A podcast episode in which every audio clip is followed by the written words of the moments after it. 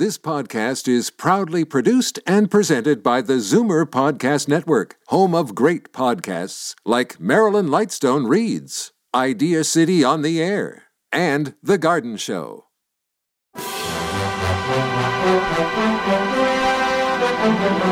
It's Zoomer Radio's Theater of the Mind with Frank Proctor.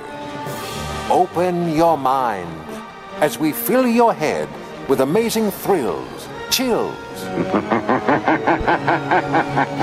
and laughs. Theater of the Mind. The best love programs from radio's golden age. Only on Zoomer Radio. Now, here is your master storyteller, Frank Proctor. Well, thank you and welcome to the show. It's 1939.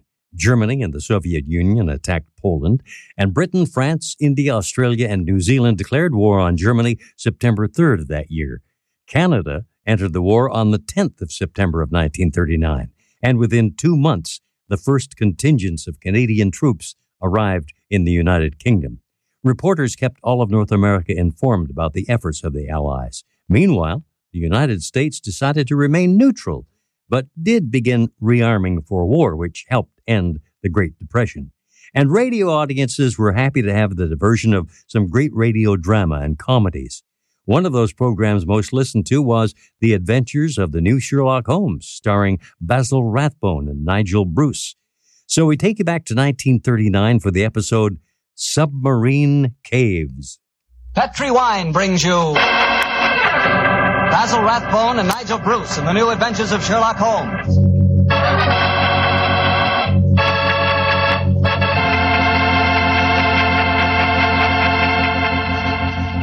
The Petri family, the family that took time to bring you good wine, invite you to spend the next half hour listening to Dr. Watson tell us another exciting adventure he shared with his old friend, that master detective, Sherlock Holmes.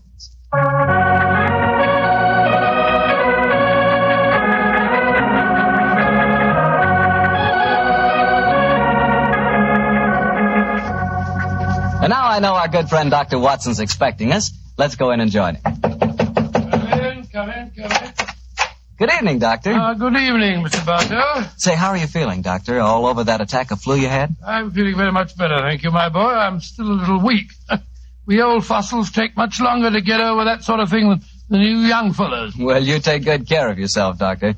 You've got a lot of friends, you know. Oh, I'm very glad to hear that. Thank you, Mr. Bartell. And now settle yourself down, and I'll get on with tonight's new Sherlock Holmes adventure.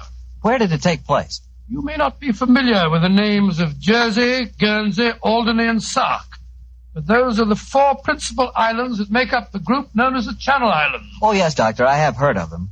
They're somewhere in the English Channel, aren't they? Between the southern coast of England and the northern coast of France? That's quite right, my boy, though I very much doubt if you ever heard of the tiny island on which this story happened.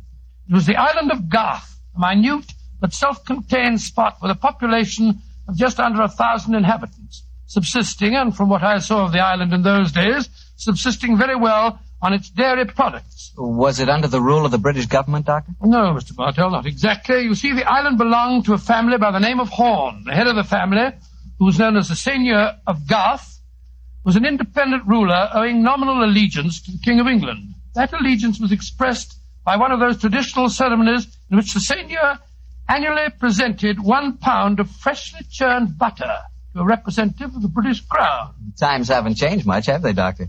Pound of butter is still worth a king's ransom. but uh, tell me, what were you and the great Sherlock Holmes doing on the island of Garth? Well, I'm just coming to that, my boy. If you'll give me a minute. It was in the summer of 1896 when, to my utter amazement, Holmes informed me that we were going to the island of Garth as the official representatives of the British Crown to accept the annual presentation of butter. At the time, I must confess I couldn't see why Holmes wanted to accept such a ridiculous mission. It was only as we approached the island in a small fishing boat that he told me a great deal more was at stake than a pound of butter. Unfortunately, Mr. Bartell, I'm not much of a sailor, and as the wind was blowing hard and the sea racing, I'm afraid I wasn't a very intelligent companion.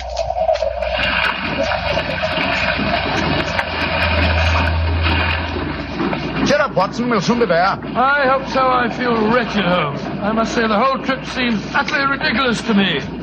Plunging and bobbing about in a little boat in a raging torrent just because somebody wants to give somebody else a pound of butter. Dear old Watson, you don't really think our mission is so innocuous, do you? Then why are we going to the island of Garth? We're going to the island of Garth at the express wish of its present ruler, Martha Horn. Martha Horn? I never heard of her. She's an extremely spirited old lady. And the only woman who dared tell a certain resident of Windsor Castle that she looked devilishly dowdy for an empress. Great Scott, you mean that I mean, uh, Watson, that uh, Martha Horn's behests are not lightly disregarded. Obviously, she wishes to see me urgently.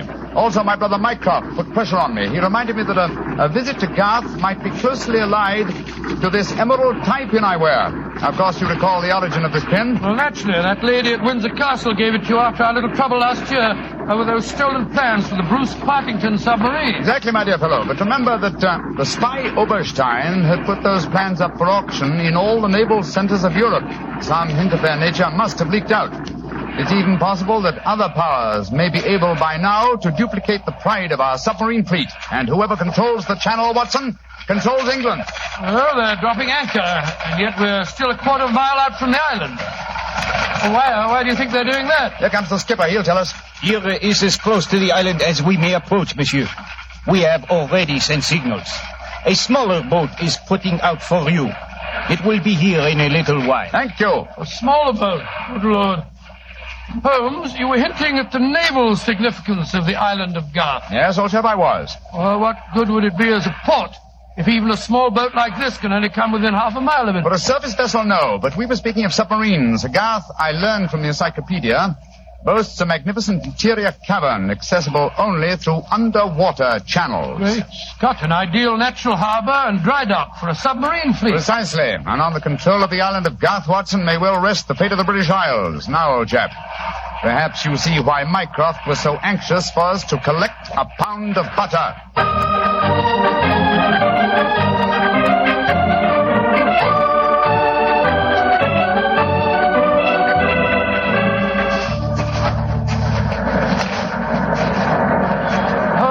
Doesn't it seem wonderful to, to be on land again? First the fishing smack, and then that wretched little rowing boat. Then the bucket swinging us up the, the face of the cliff. now at last I can stretch my legs. Oh, my Steady, old chap, steady, steady. Let me give you a hand. You'll soon get your land legs back again. Thank you. I- I'm a bit shaky, I must confess. Hello? Who's that couple walking towards us? Our welcoming committee, no doubt. How do you do? Mr. Sherlock Holmes and Dr. Watson. Permit me to present myself. I am Dr. Hugo Oberwald. How do you do, sir? How do you do, Doctor? And this is Mrs. Reeves, the housekeeper at Horn Castle where you will be staying. How do you do? How do you do, Mrs. Reeves? Welcome to the island of Garth, gentlemen. We were deputed to come and greet you and take you back to the castle. We can walk there across the cliff tops. It isn't very far. Ah, splendid. I think my friend will appreciate traveling on terra firma once again. Dear me, Herr Doctor. You are not a good sailor, perhaps? No, perhaps about it, sir. I had a miserable crossing. I am sorry to hear it. I trust your short stay at the castle will be some recompense for the journey. The formal presentation of the butter will take place tonight. There will be no reason why you gentlemen cannot return to the mainland tomorrow. Oh, thank you, Mrs. Reeves, but it's more than likely that we shall stay on for a few days. Oh, it will be quite unnecessary. I'm afraid that is a matter for Mrs. Horn and ourselves to decide. I'm afraid that Mrs. Horn is incapable of making any further decisions. Oh, what do you mean, madam? Uh, obviously, you have not heard, but the news is slow in reaching the mainland. Uh, Mrs. Horn died yesterday. Died? Good Lord. A, a natural death, I suppose. But of course, I attended her myself. A simple case of heart failure. the poor lady died in her sleep. Uh, Shall we begin our walk to the castle? By Jove, Holmes, this changes things. You suppose it was a, a natural death? I suppose nothing, old fellow. But in almost 20 years of practice, I can recall precisely three clients, actual or potential, who died natural deaths. Come on, let's follow them.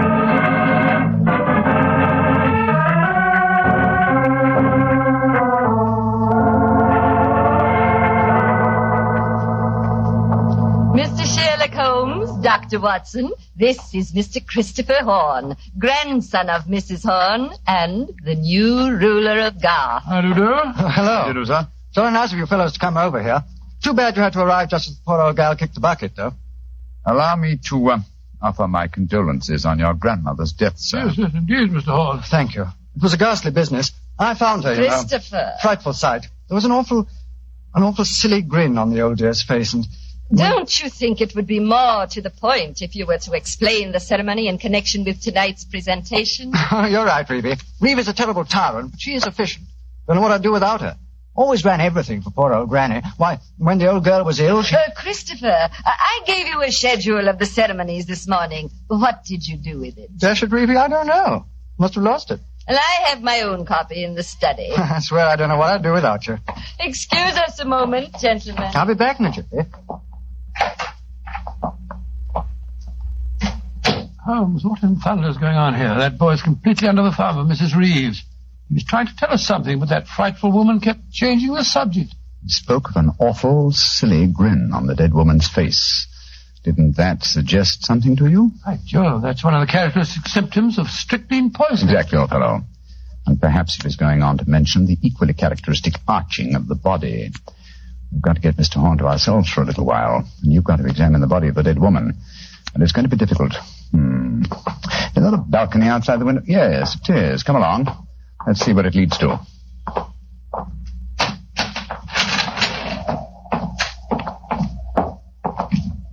The balcony seems to lead right round this particular wing of the castle.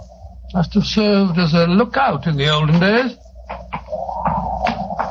I wish the balcony were a little wider. Must be a sheer drop of a couple of hundred feet down to the, the rocks below. Yeah. Hello. These must be the windows of the room adjoining the one we just came out of. Let's go a little closer, shall we?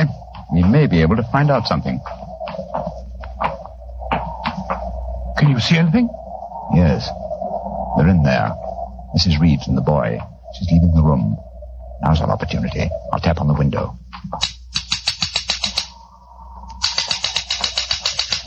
He's seen us.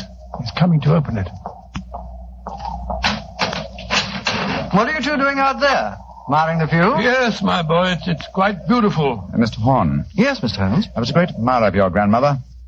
I was interested in what you were telling me of her death. She had a, a grin on her face, you said. Yes, it was it was awful. Her her body was all hunched up like like a croquet hoop. Really? Of course, uh, Dr. Oberwald said it was perfectly all right, but I must say it seemed dashed odd to me. Yes, it was far from all right, I, I assure you. And you started to say something else. What was it? Let me see. You said, uh, when she was ill. Oh, yes, that was a silly business. When she was ill, she thought she was in danger from poisoning, so she, she made Mrs. Reeves taste all her food and drink. Did she really? Uh, uh, where is your grandmother's body now? In the West Wing. The funeral's to be tomorrow morning. I see. Uh, where did Mrs. Reeves go? I'm here on the balcony behind you, gentlemen, listening to your conversation with the greatest interest. Christopher, let me warn you. These men are the emissaries of the British government. They would stop at nothing to take the island over. These men are trying to influence you against me, against Reeve, who has looked after you ever since you were born, and who tries to protect you now that your grandmother has gone and you are alone. Yes, I know, Reevy, but after all... That is your pride as the head of the Horn family, the Seigneur of Garth. The Garth that I'm trying to save for you. This man is completely unscrupulous. He was about to accuse me of murder. Weren't you, Mr. Sherlock Holmes? The thought had occurred to me, Mrs. Reeves. Of course it had. Because you wish to poison Christopher's mind against me. Well, Mr. Holmes, we have no police on the island of Garth. Our only law is the word of the Seigneur, and Christopher now holds that title. Seigneur, what do you say? Will you allow an Englishman to blind you by accusing me of being a murderess? Mr. Holmes? Dr. Watson? I shall meet you at the ceremony tonight. Beyond that, I... I don't care to speak to you again. Good day. A shame to spoil your plans, isn't it, Mr. Holmes? Well, on the soul. Magnificent, Watson. Magnificent. A murderess who seeks to defeat me by accusing herself. Superb. It's a new game, my dear fellow, and one that must be played to a finish.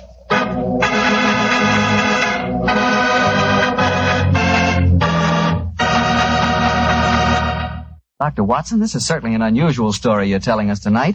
Uh, what happened after Mrs. Reeves left you and Sherlock Holmes standing on the balcony? We retired to our rooms and had a quiet and lonely lunch.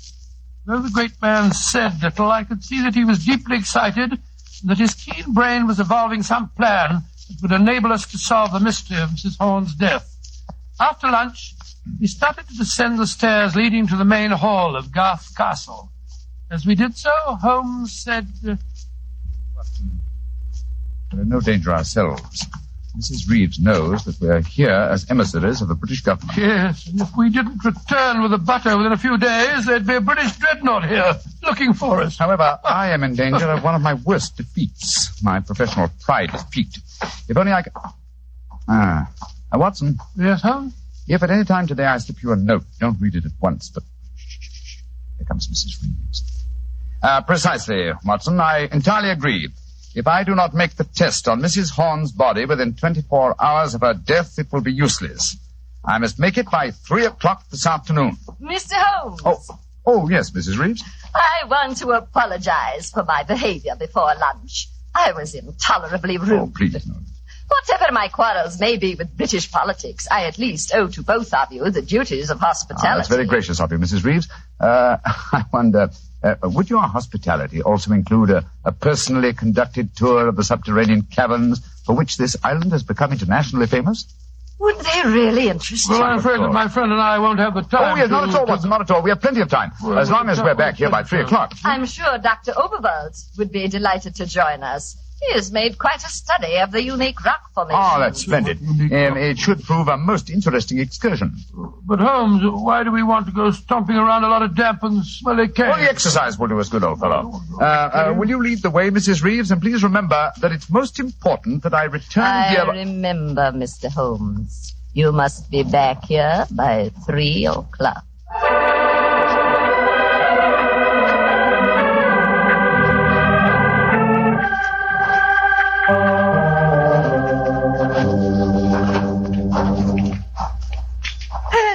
Further, Mr. Holmes, and we shall reach the giant cavern.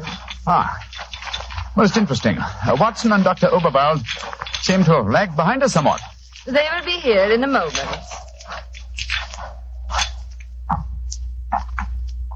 There. This is the giant cavern. Ah, magnificent. Truly a miracle of nature. It's a natural submarine dry dock hewn out of the rocks. Yes, Mr. Holmes. And in the olden days, only the smugglers who inhabited this island knew the entrance that leads to this cave. The first seigneur of Garth found a cache of untold wealth hidden here. Really? Silks, jewels. There are still the remains of some of the finest Calvados brandy stored among oh, these rocks. Indeed. An incomparable drink. Would you care for some? It is our custom whenever visitors honor us with their presence to offer them a glass. I should be delighted. There is a natural shelf here in the rocks. It's Perfect hiding place. Here you are, Mr. Holmes. And here is a glass. this is a rare privilege.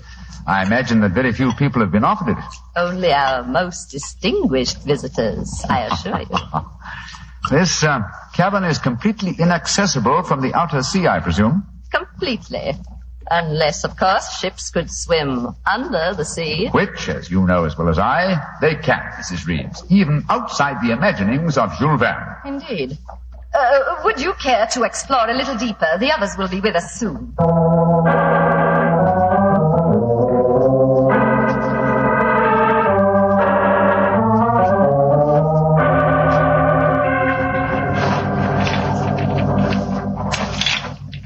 Dr. Oberwald, the others seem to be some way ahead of us. Yes, they do, don't they, Doctor? Uh, Holmes? Holmes, where are you? Dear me, I'm afraid we cannot follow them. Huh? What do you mean? The next cavern is already cut off by the rising tide. Great Scott, you mean that they're cut off? I am afraid so. But do not worry here, Doctor. In a few hours, the tide will recede. They are in no danger. Just, uh, shall I say, uh, temporarily marooned.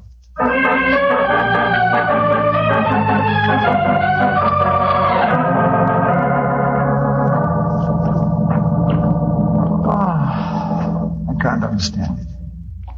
I, I'm getting confoundedly sleepy. I'm so sorry. I'm afraid that we stayed here longer than I intended. I fear that we are cut off by the tides. Cut off by the tides. We're in no danger. In a few hours, we shall be able to return. But uh, I'm afraid I cannot get you back at three o'clock, which was the time I promised. Uh, but it's vital. Uh, abs- absolutely Vital that I could get back. I'm so sleepy. But please keep talking. I must keep awake.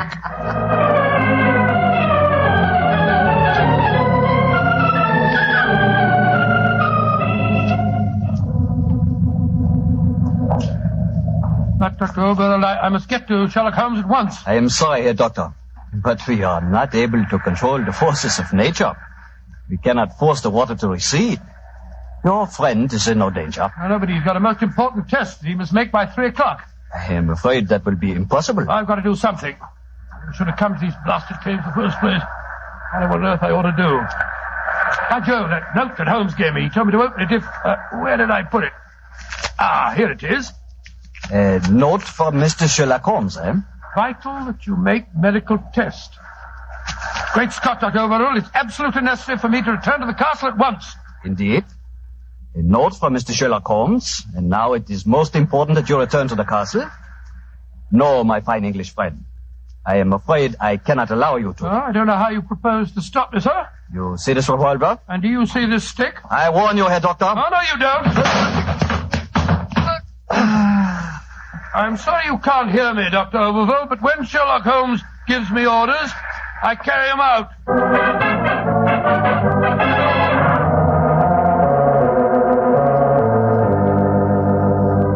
Ah. Uh, Mrs. Reeves, are we still trapped by the tide? Well, what, what time is it? Five o'clock. I'm afraid that you'll be a trifle late for your important appointment. What a pity. You deliberately trapped me here. You drugged the brandy and kept me a prisoner. Did I? Now, why should I do that, Mr. Holmes? Because you're greedy for power. That's obvious in your domination of that pleasant though weak young man who is now Seigneur of Garth. I'm sure your beliefs would find support in certain ideologies now arising in Germany. Your choice of a German doctor as an accomplice in your plans would support that theory. And what might my plans be? I should say that you're determined to give Garth as a submarine base to Germany. With this island in their power, they could control the channel. Very interesting. And I suppose, as well as being a spy, I'm responsible for Mrs. Horn's murder? You and Dr. Oberwald between you, uh, she was too strong for you. You had to get her out of the way. You probably made subtle attempts on her life at first, the origin of which you did not realize, but uh, which caused her eventually to send for me. My arrival forced your hand, and so you and Dr. Oberwald resorted to the quite unsubtle expedient of, of poisoning her. All pure supposition, Mr. Holmes. The only law on this island is Christopher Horn. Do you suppose he'll believe you? No, I suppose he won't. You've outwitted me, Mrs. Reeves. I walked into your trap just as you intended me to. Then in that case, you may collect your pound of butter tonight and return to the mainland tomorrow. Mrs. Reeves, uh, how much longer do we have to wait for the tide before we can make our way back to the castle? we can leave now. We could have left at any time. There's another secret entrance that is above the tide level. I merely had to make you overstay the hour of your test. I could not risk Christopher's seeing definite proof. Come now. I shall lead you back. You fool.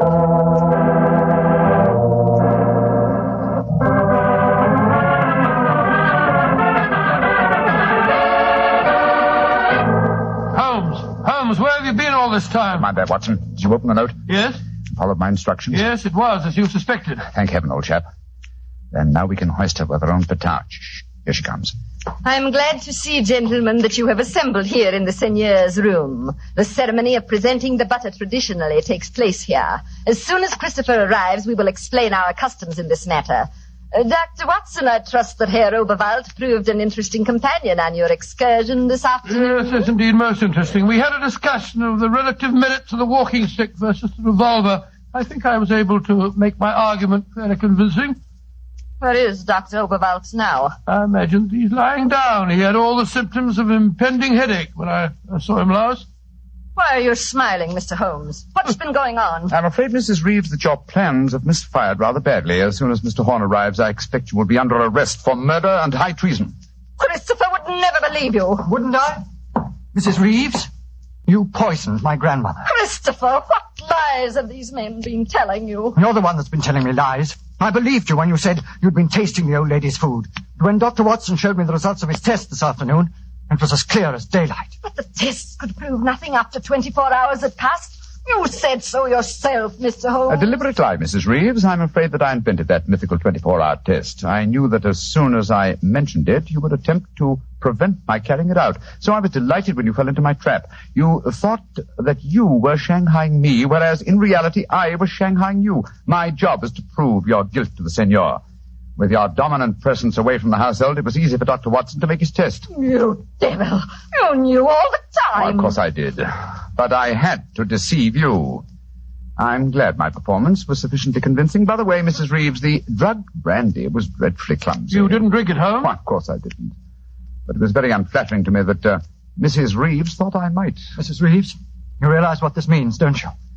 I'm going to ask these gentlemen to take you and Dr. Oberwald back to the mainland with them tomorrow. And stand trial in a British court?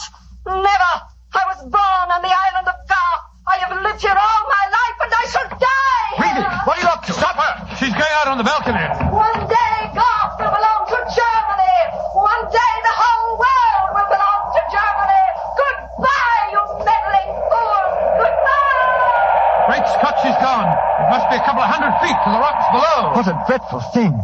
I still can't believe she was a murderess and, and a traitor. Now, it's A shocking. shabby finish to a shabby business. Mr. Horn, I suggest that we make sure Dr. Oberwald does not escape justice. And that we then perform the ritual presentation of the butter. Yes, Mr. Holmes. The island of Garth will still pay tribute to England. And I think it always will.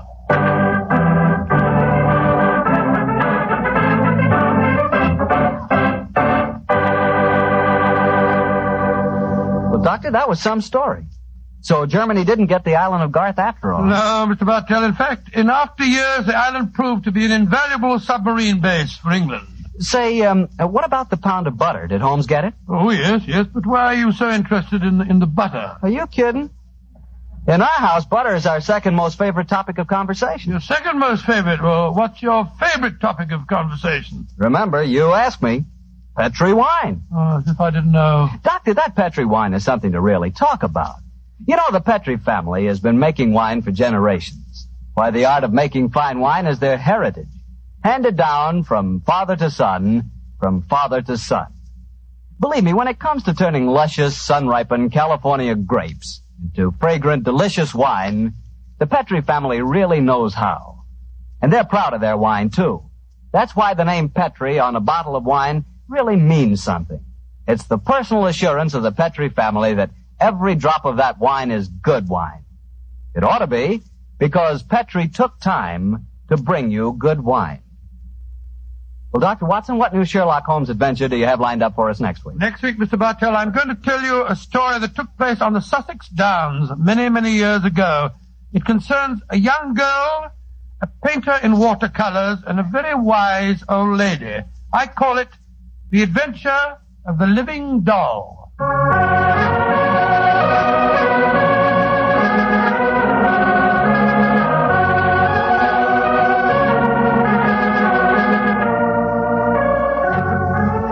Tonight's Sherlock Holmes adventure was written by Denis Green and Anthony Boucher and was suggested by an incident in the Sir Arthur Conan Doyle story, The Adventure of the Bruce Partington Plan.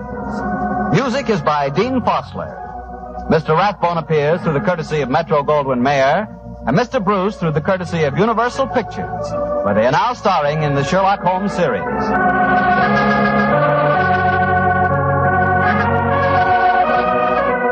The Petri Wine Company of San Francisco, California, invite you to tune in again next week, same time, same station. Sherlock Holmes comes to you from our Hollywood studios.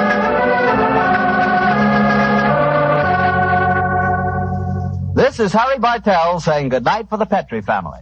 For a solid hour of exciting mystery dramas, listen every Monday on most of these same stations at 8 o'clock to Michael Shayne, followed immediately by Sherlock Holmes. This is the Mutual Broadcasting System. Stay tuned for Fibber McGee and Molly next on Theater of the Mind. Time now for Fibber McGee and Molly. The title characters were created and portrayed by Jim and Marion Jordan, a real life husband and wife team that have been working in radio since the 1920s. Tonight's episode, entitled Molly Wants a Budget. The Johnson Wax Program.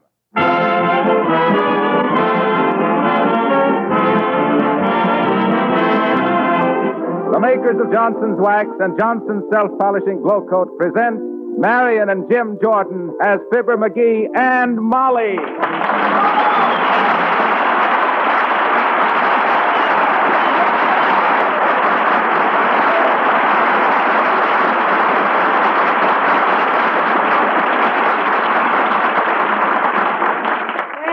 You, everybody. My, my, it's nice to be back.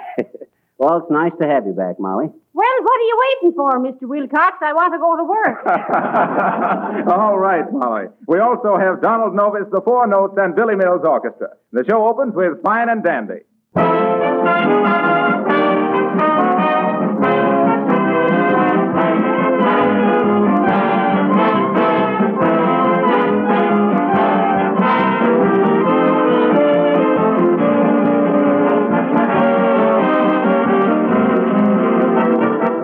Is a sure way to banish your spring cleaning blues. Let Johnson's self-polishing Glo-Coat put a grand shine on your floors and linoleum without any rubbing or buffing. There's no work to it at all, you know. You just pour the Glo-Coat onto the clean floor, spread it around with a cloth or the long-handled applier, and in 20 minutes it dries to a beautiful glowing finish.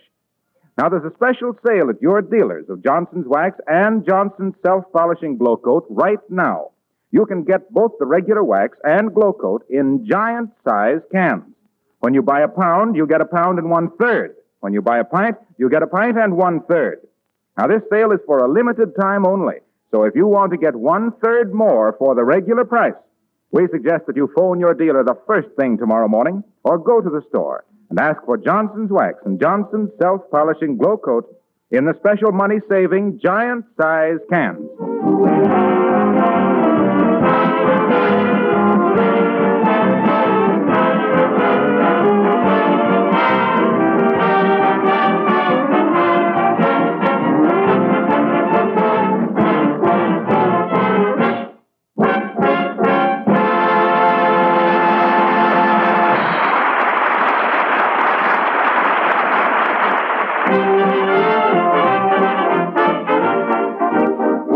Folks, as you all know by now, Molly is home again. And after looking over the household bills accumulated during her absence, she's a trifle flabbergasted.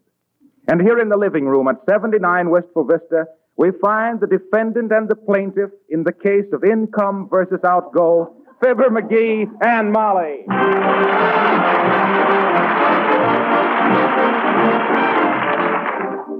McGee, look at this milk bill. What on earth have you been doing? Sprinkling the lawn with it? That is a little high, ain't it? Uh, What say we get a cow? Why, who'd milk it? Oh, you got to milk 'em? No, you just leave some empty bottles around the barn and then go out in the morning and rob the cow's nest. you have to milk 'em. And how about this electric light bill? Oh, is that high, too? Is it high? Well, look at it. Looks like the annual report of the TVA. Well, I was up late a couple of nights reading. You don't want me to be ignorant on current events, do you?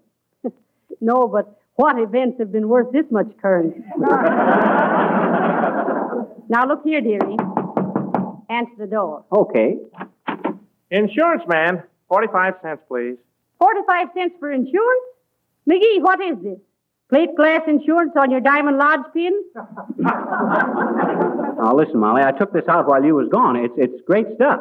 You see, for only 45 cents a week, you get a complete coverage on being struck by lightning, being lost at sea, and, and tell her the other features, Bud. Oh, yes, do. Uh, well, madam, uh, this policy also covers you against capture by Chinese bandits, accidental injury from harpoons, uh, submarine collisions, runaway camels, falling pyramids, stratosphere sickness, and double indemnity for being bitten by a Mediterranean fruit fly. Imagine that, Molly, all for 45 cents. I wanted a clause in there to cover us against being knocked out by the Sunday paper, but that would have been another 10 cents a week. Well, oh, that's wonderful. Does it protect us against getting our fingers pinched in the encyclopedia? No, madam, that would require a physical examination. Shall I give him the 45 cents, Molly? Sure, give it to him. Then run out and round up a couple of Mediterranean fruit flies. Hungry ones, mind you. Here you are, Bud, 45 cents. Oh, thanks. You'll never regret this, folks. Why, just last week, one of our policyholders, a bellboy, collected $9.32 for getting his left ear caught in a keyhole. I suppose if there'd have been twin beds in the room, he'd have got double indemnity. well, good day to you, sir. You don't think I was wrong taking out that policy, do you, Molly? Oh, no, McGee. It was a lovely stroke of business. In fact, we can put in a claim right away. Huh? Claim on what? Capture by Chinese bandits. Huh? Look at this laundry bill. Oh, I don't think that'd work, Molly. My shirts couldn't stand a physical examination. They'd flunk the butt analysis. don't you get it, Molly? I says they'd Ah, flunk. Oh. tain't funny, McGee. But now let's get down to business. We've got to work out a budget. I'll keep the books. Swell. I'll run downtown and get a set of books and a sample budget. Shouldn't cost more than two. I'll answer it, dearie. Okay. 79 Wistful Vista, Molly McGee speaking. To whom am I speaking with, please? Who? Mert who? Oh, that's Mert, the telephone operator, Molly. Uh, I'll talk to her. Oh, no, you won't. Huh? What was it you wanted, please? Mr. McGee is busy right now. Oh, I am not. He is too. I mean, what? Oh, you'll call him later on. All right, dearie. Goodbye. Be it ever so humble, there's no place like home. McGee. Huh? Who's Mert? Mar- oh, oh, she's just a telephone operator. I, I never met her. Just talked to her on the phone. just kidded with her and stuff like that there. I see. Honest, Molly, don't you believe me? Wait a minute. Folks, them of you who've listened to our other shows, will you please write and tell Molly that I ain't ever seen this Mert? Tell her that I never had it. All right, McGee, let it go. I believe you. Okay. But now, uh, speaking of operators, look at this telephone bill. Huh? Thirty-four dollars. Can't Europe settle its own problems? Did you have to call them up and give them advice? What you mean, Molly? Why, we've got to cut down on using the telephone. Okay, let's have it taken out. I'll build a little coop up on the roof and we can use carrier pigeons. You think their cooing would help our billing? Ah, you was always one to go to extremes. Now you run down and get some bookkeeping ledgers. Okay, I'll call a couple of taxicabs right away. A couple of taxicabs. Sure, I gotta come back, ain't I? Hmm. Sometimes I doubt the necessity. You'll take the streetcar. Okay, but that's false economy, Molly. It's a waste of time, and time is money. Go on now. It'll do you good to ride the streetcar and rub shoulders with the common people. I guess you ain't rode on the streetcar lately, Molly. It ain't your shoulders that gets rubbed. I'll be back in a little while, and then we can start. Hello, Fibber. And hello, Molly. Oh, hi, Billy. Hello, Mr. Mills. How would you like to hear Don Novis sing? You're the only one for me. Oh, that would be nice. Isn't that the Irish number he sung with Ronald Colman in Bulldog Drummond? Yes, it is. Oh, Bulldog Drummond, eh? Well, take off his muzzle, Billy, and let him howl. I gotta run downtown and buy some bookkeeping stuff. Well, trot along, McGee. What are you waiting for? Ain't you gonna kiss me goodbye? Oh, of course, dearie. Goodbye. Oh, uh, are you leaving too, Billy? No, he ain't. He's got to stay and play for Don. Go ahead, fellas. You're the one for me.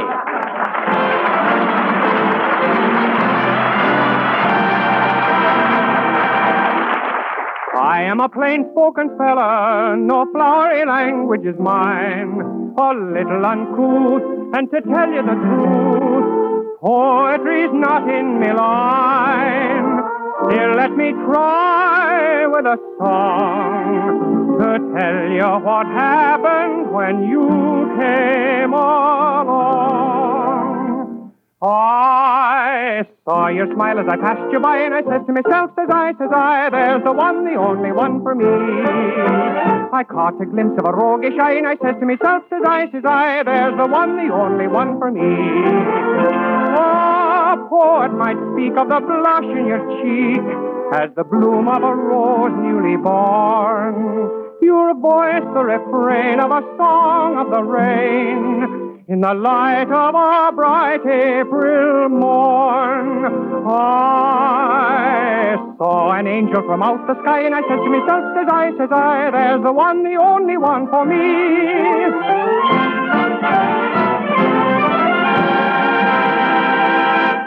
I'll not pretend you're the first one. I've courted a lassie or two. I've trifled a bit and quite frankly admit I have kissed more than a few. I may have fibbed in me youth, but this time, believe me, I'm telling the truth.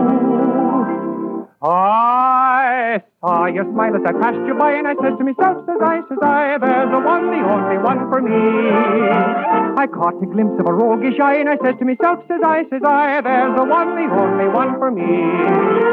A poet might speak of the blush in your cheek as the bloom of a rose newly born. You're a voice, the refrain of a song of the rain. In the light of a bright April morn, I saw an angel from out the sky, and I said to myself, says I, says I, there's the one, the only one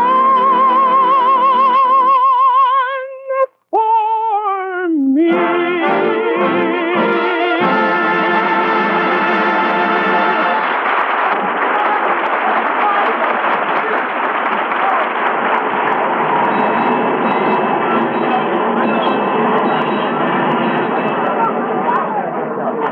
Crowded in this car, Bud. Am I standing on your foot? I don't know, mister. Jump up and down once. Oh, yeah, that's my foot. Thanks. You're welcome. Hey there, Johnny. Did I collect your fare? Oh, are you the conductor, old timer? I ride for half fare, you know. Hey? I says I ride for half fare. This is a broadcast, and radio is still in its infancy. That's pretty good, Johnny. But that ain't the... Hey, step four in the car, please.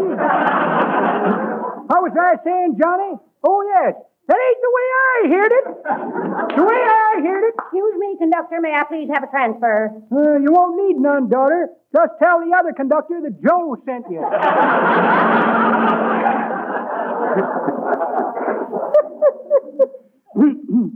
hey? Oh. uh, the way I heard it, Johnny. One feller says to the other feller, see, says, this Joe Louis does a lot of fighting, don't he? Yep, says t'other feller. He must get pretty tired of it. Why shouldn't he, says the first feller. To him, life is just one round of fighting.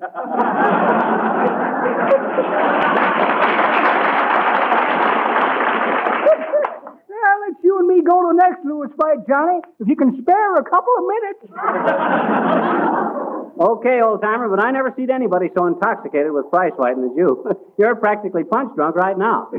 Hey, here's where I get off, old timer. Okay, Johnny. Let the young fella through here, folks. One side.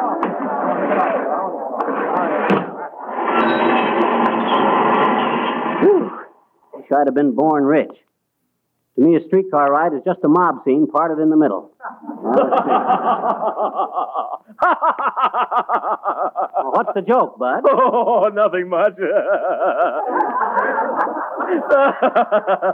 I'm an artist. Oh, you are, eh? One of your brushes tickling you? no,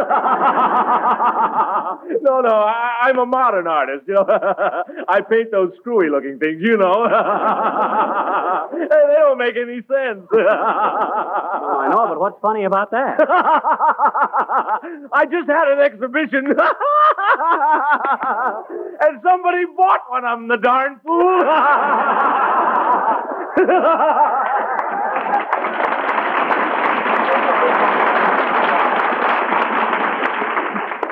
Well, I've always wondered which got framed the worst, the picture or the buyer. Let's see now. Where'd be the best place to get a set of budget books? Oh, hello there, Fibber. Where you bound? I'm looking for a bookstore or a stationery store, Harpo. Our bills have been too high, and I got to get some books and make out a budget. Oh, say, that's a fine idea. I have a budget myself. Oh, you have? You got it with you? Sure, right here. Take a look at it. Oh, that's very interesting. What's this item here? Entertainment, 20 cents. Gee, that must have been quite a fling. Well, it was. The 20 cents was for car fare out to the Better Housekeeping Institute. Oh, so that's your idea of entertainment. The Better Housekeeping Institute. Is that the only toot you could think of? Listen, I have a swell time out there. Here it comes, folks. Whenever I show them how easy it is to use Johnson's self-polishing Glo-Coat, and particularly how they can save money right now by stocking up with those special giant-sized cans with the extra third free, why, nothing's too good for me. Why, they make me fudge or penuche or taffy apple or something. You can see how much that saves on meals in my budget. Yeah, that's great. Why didn't you hide in the oven till morning so you could get your breakfast free, too? well, I tried that a couple of times, but somebody always comes along and sticks a fork in me to see if I'm done. well, watch that budget, Fibber. Remember, the close fisted guy of today is the open handed guy of tomorrow. So long, pal. Old Rockefeller Wilcox. Boy, does he budget. He saves so many pennies, the government buys up his old pockets for Indian reservations. Oh, here's a stationery store. What can I do for you, Fly Trap? Oh, hi, Boomer. You working here? Yes, having a special sale today on asbestos diaries for red hot mamas. oh, I don't know any red hot mamas, Boomer. All I know is smolder women. smolder women. That's very good, very good.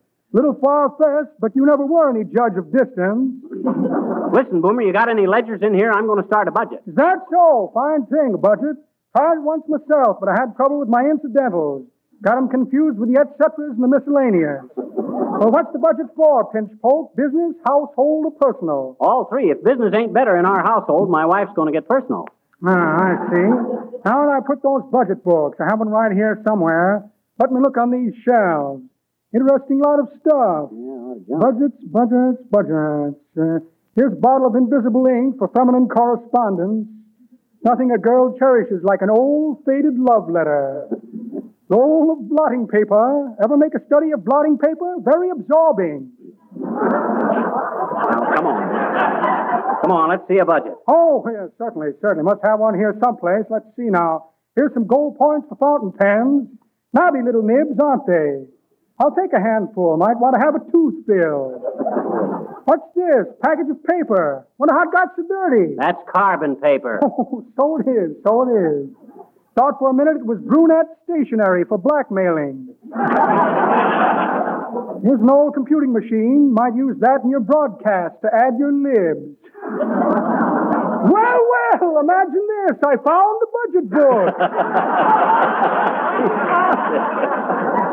yeah. Very good one, too. Yours for only $3. Okay, here you are. Don't wrap it up. I gotta be going, Boomer. Yes, well, so have I. Here comes the owner. Might be a trifle embarrassing to explain what I'm doing behind this counter. Hey!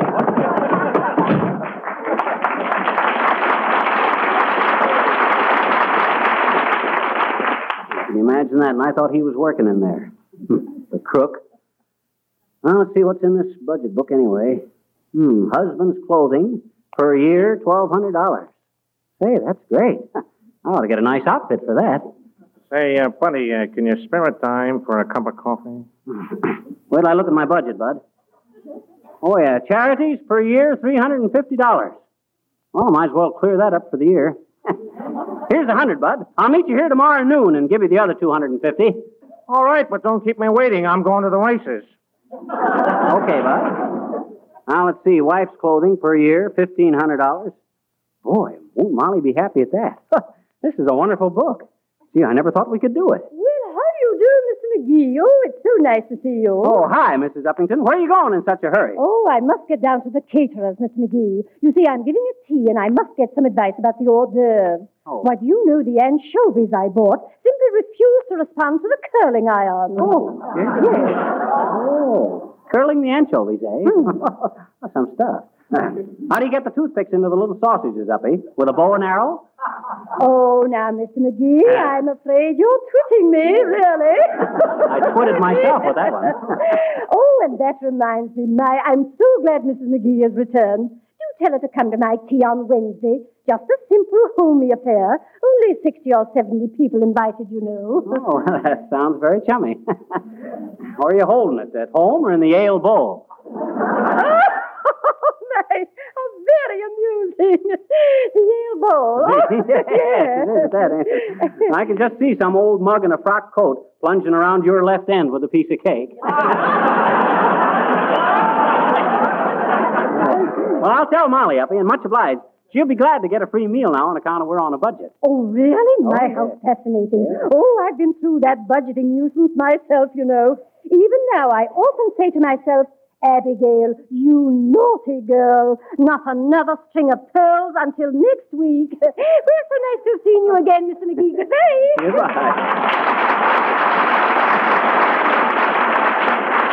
Hmm. Not another string of pearls till next week. Wonder if she realizes how many oysters she's throwing out of work. I'll see this budget book again. Allowance for. Hello, Fibber. Started your budget yet? I just got the book, Billy. You see? And we're going to come out a lot better than we thought. Oh, that's swell. Yeah, for instance, according to this book, we can spend $3,600 a year for groceries. Now, our grocery bill has never been over seven or eight hundred before. that's quite a saving, isn't it? yes, you ought to finish the year with a mighty nice little deficit. I'll say so. And believe me, we ain't going to touch that deficit except in case of emergency. Where are you going now? Shopping. I'm I'm going to buy our clothes for the whole year now and get it over with. See, this budget allows me twelve hundred dollars and Molly fifteen hundred dollars. Ah, that's more clothes than we ever had in our lives. That's wonderful, ain't it? And if it hadn't been for this little budget book, we'd have never been able to have done it. Well, can't you wait a minute hear the four notes sing the Hawaiian war chant? No, I can't, Billy, but I got a lot of shopping to do, you know. But you go ahead and play it. Folks, the four notes singing the Hawaiian war chant. Take it.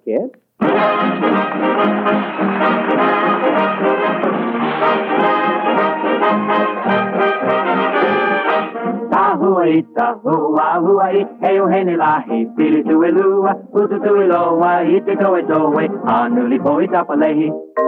There is an island in the blue Pacific. Those who have seen it say it is terrific. When the natives walk along, you can hear them sing a song. Poi tapalehi. Hauai, haua.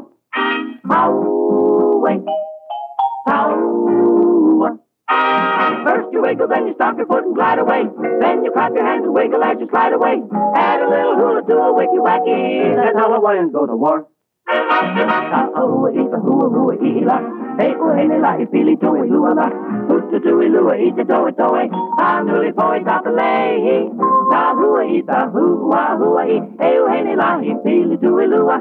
Utui loa ite to te away. Anuli poi tapalehi. Ta'ahua ita hua hua i. Hey ua hene la ipili tui lua.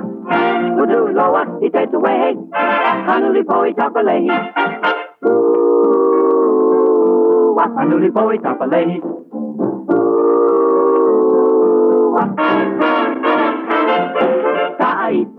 hua huai, e uhene lahi, pili tui lua, utu tui loa, ite toe toe, anuli poi tapalehi. That's how Hawaiians go to war. Anuli poi tapalehi, tapalehi, tapalehi.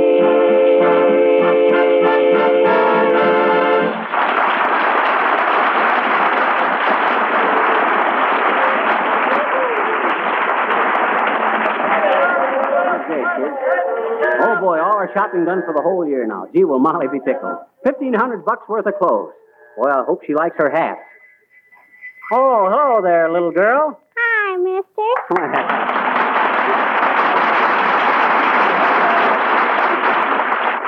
Well, uh, move your tricycle and let me by, will you? I, I got to get into the house.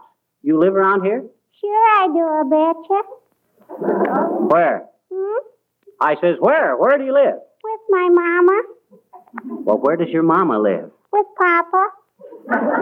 we all live there. Where? Hmm? I said, oh, shucks. We're right back where we started. Oh. Have we been someplace? No, we ain't. Well, then how can we be back? That you could. Oh, forget it. What's your name, little girl? Teeny. Teeny. That's a cute name. Sure it is, I betcha. Don't you live in that house on the corner? Oh, you mean the brown one with the brick porch? Yes. No. Oh. Say, mister, you know what? No, what? Hmm? I says what? Did, did you see my pop at the playground last night? No, I didn't. What was your father doing at a kid's playground at night? Well, I bet you he was there, I bet you. Huh? He said so on the telephone this morning. He did? Yeah. He said, Boy, we sure were swinging last night, weren't we, Charlie?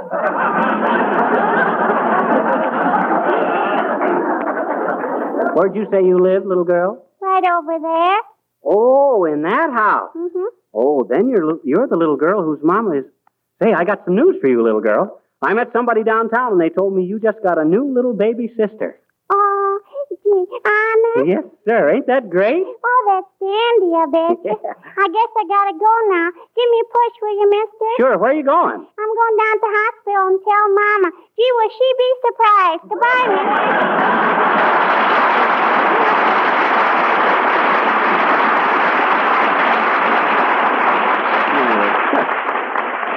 Bet her mom will be surprised, all right. But I never knew a surprise party yet that the host didn't know about long beforehand. See, where'd I put that budget book now before? Oh, yeah. Hey, Molly, I done it. I got the budget book. And that ain't all. I done all our shopping for the whole year. Boy, is that a wonderful budget. Fifteen hundred bucks for your clothes, twelve hundred bucks for my clothes, charity three hundred and Hold, hold, hold it, McGee. Hold it. Calm down. Heavenly day. Yeah, but look, Molly, look at this budget. It's marvelous. Quiet, Eagernut. There's something funny here. Let me see that book. Okay, here. You see where it says about the charity? McGee, Huh? this budget is for an income of $20,000. Why, sure. You... What? It is? You mean I got to make twenty thousand this year to pay for all? Oh well, what's the difference? I can handle it. I got the whole world ahead of me. Oh, you have, have you? Yeah. That isn't the world in front of you, dearie. What you mean? You're behind the eight ball. Oh, sorry.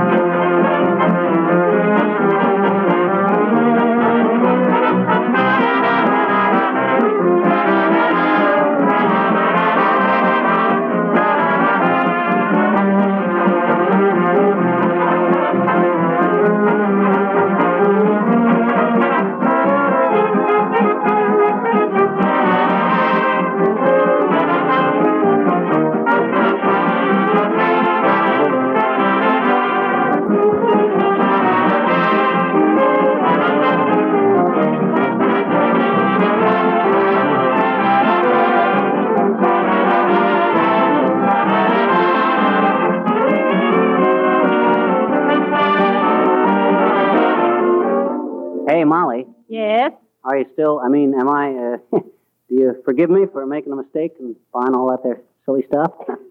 oh, sure. We all make mistakes, dearie. but now, after this, don't be so extravagant. well, I, I guess I have been at that. Yes. Matter of fact, that ain't all. What? I got into a pretty stiff poker game the other night too. Oh, why, that's terrible. I won thirteen bucks. Oh, that's wonderful. Good night. Good night, all.